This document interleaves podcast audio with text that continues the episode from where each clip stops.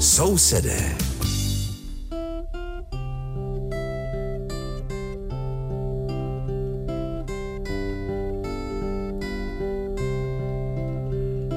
Liebe Hörerinnen und Hörer, Sie hören die Sendung Nachbarn, die den Deutschen in Tschechien gewidmet ist. Aus dem Rundfunkstudio in Karlsbad begrüßt Sie der Maler Richard und aus dem Studio in Aussig an der Elbe Veronika Kindlova.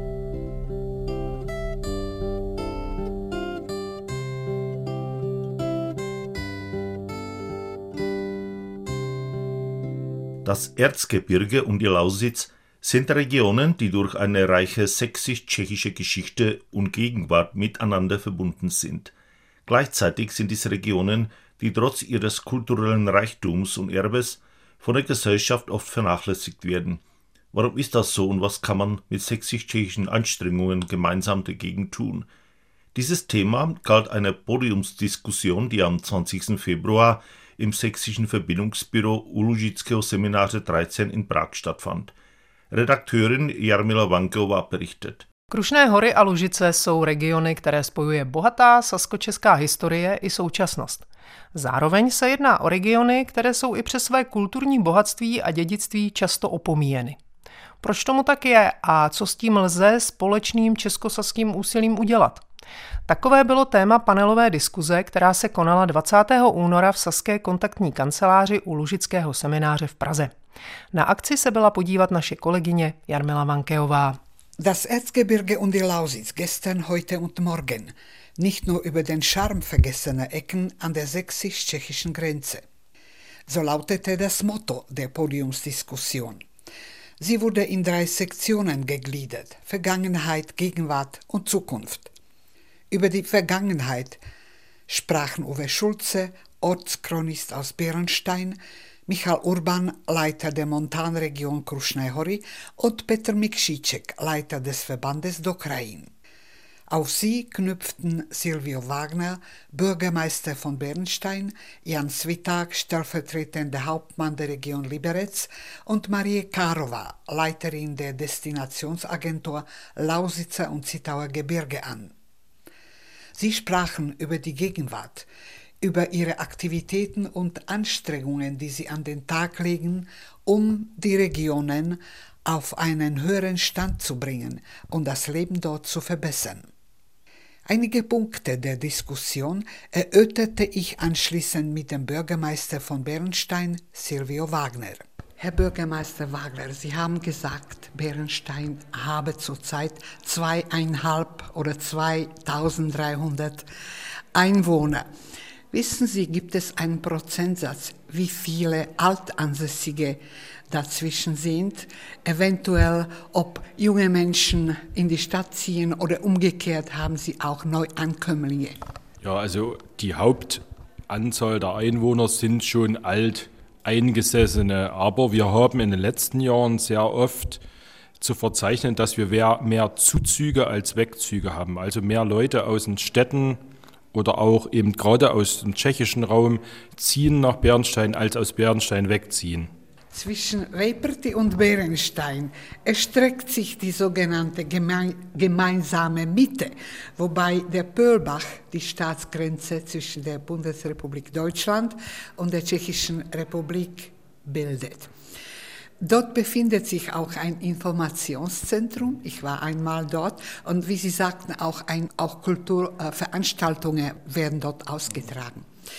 In Zukunft planen Sie dort einen Platz zu errichten. Wie wird es aussehen?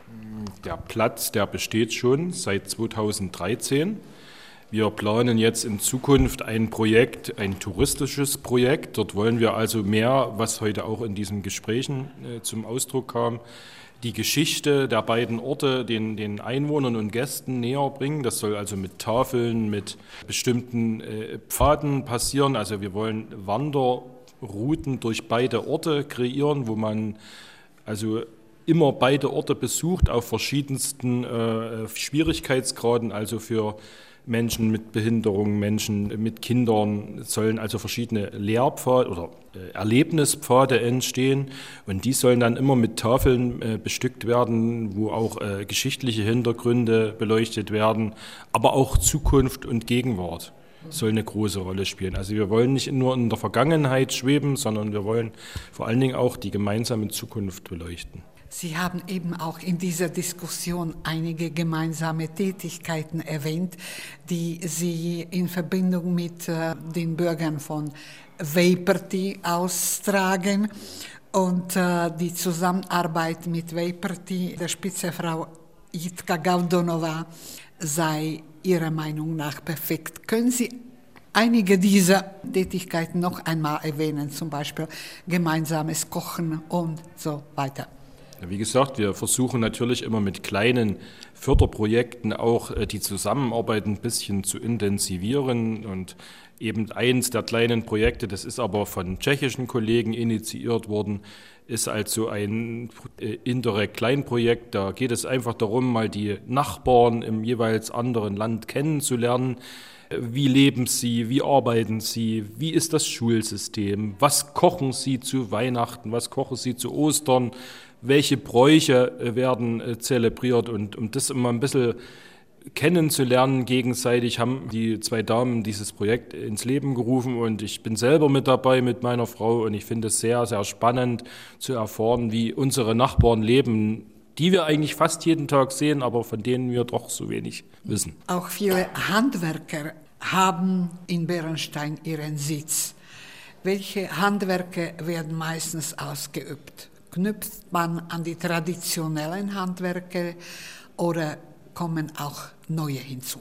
Ja, im Handwerk sind wir natürlich im Bereich, was ganz normal Dachdecker, Zimmerer, Klempner, leider diese traditionellen Handwerke, wie zum Beispiel die Büchsenmacher, was in, in, in Weibert zum Beispiel ein sehr starkes Handwerk war, vor allen Dingen vor dem Krieg, also diese Jagdwaffenherstellung, die ist leider äh, eingeschlafen und dann gibt es auch aus meiner Meinung nach keine mehr in den beiden Orten, die das ausführen.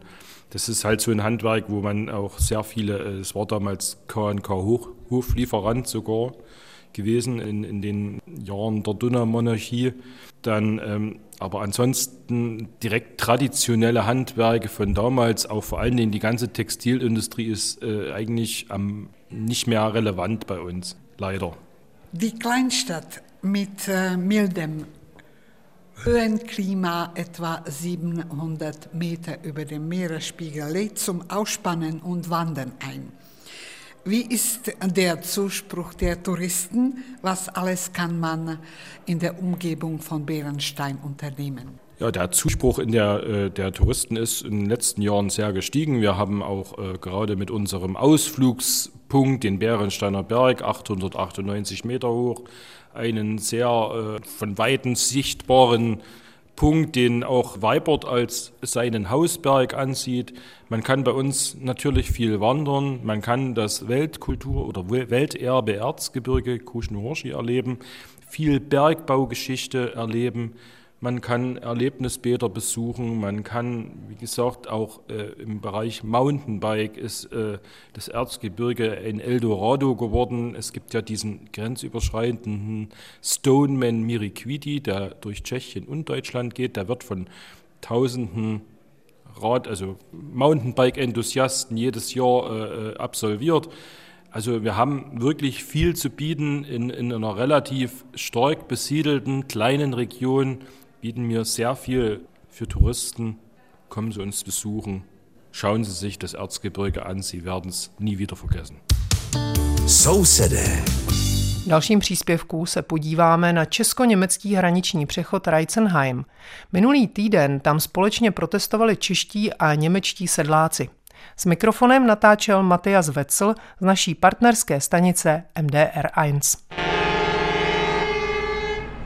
Für eine halbe Stunde ging heute Mittag am Grenzübergang Reizenhain nichts mehr. Hunderte Bauern aus Sachsen und Tschechien machten ihrem Ärger über die gegenwärtige Landwirtschaftspolitik Luft.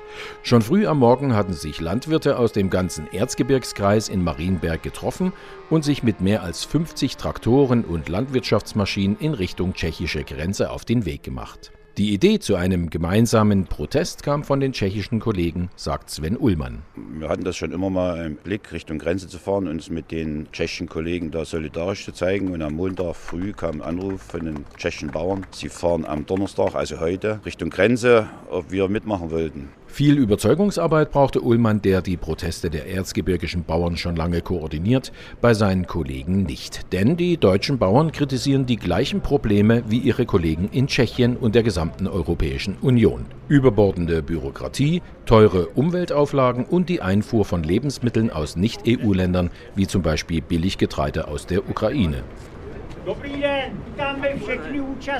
Bauern verstehen sich auch über Grenzen hinweg. Deswegen ist die Begrüßung am Grenzübergang auch äußerst herzlich. Es wird gehupt, gerufen und gelacht. Drei tschechische Bauernmädchen in Trachten haben Brot und Salz mitgebracht. Es gibt kleine Ansprachen und viel Beifall.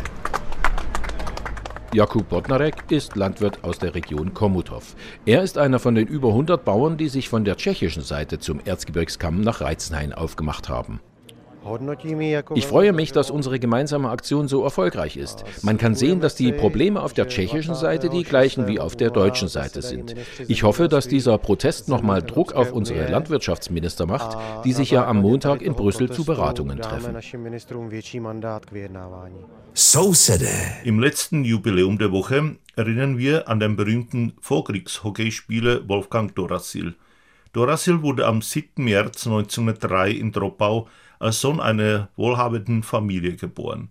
Wolfgangs Vater, der Besitzer eines Eisenwerks, war Mitglied eines Eislaufsvereins und damit war wahrscheinlich die Karriere seines Sohnes gegeben.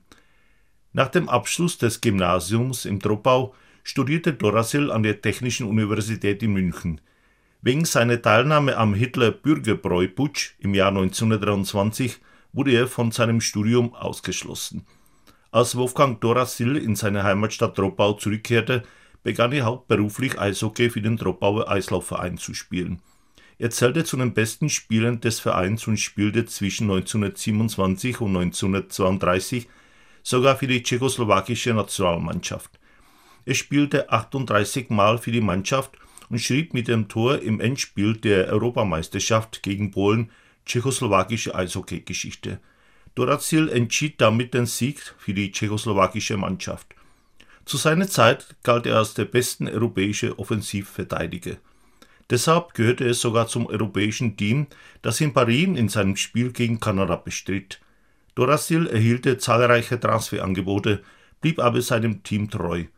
Neben dem Eishockey arbeitete er zusammen mit seinem Vater in einem Eisenwarengeschäft. Schon in Troppau hegte er Sympathien für den Nationalsozialismus. Wegen seiner aktiven Mitgliedschaft in der NSDAP wurde Dorasil nach Ende des Zweiten Weltkriegs verhaftet und kam in ein Internierungslager. Bald konnte er es verlassen, um in Troppau ein neues Eisenwarengeschäft zu eröffnen und zu führen. Sobald ihm dies gelang, mussten er und seine Familie die Tschechoslowakei verlassen.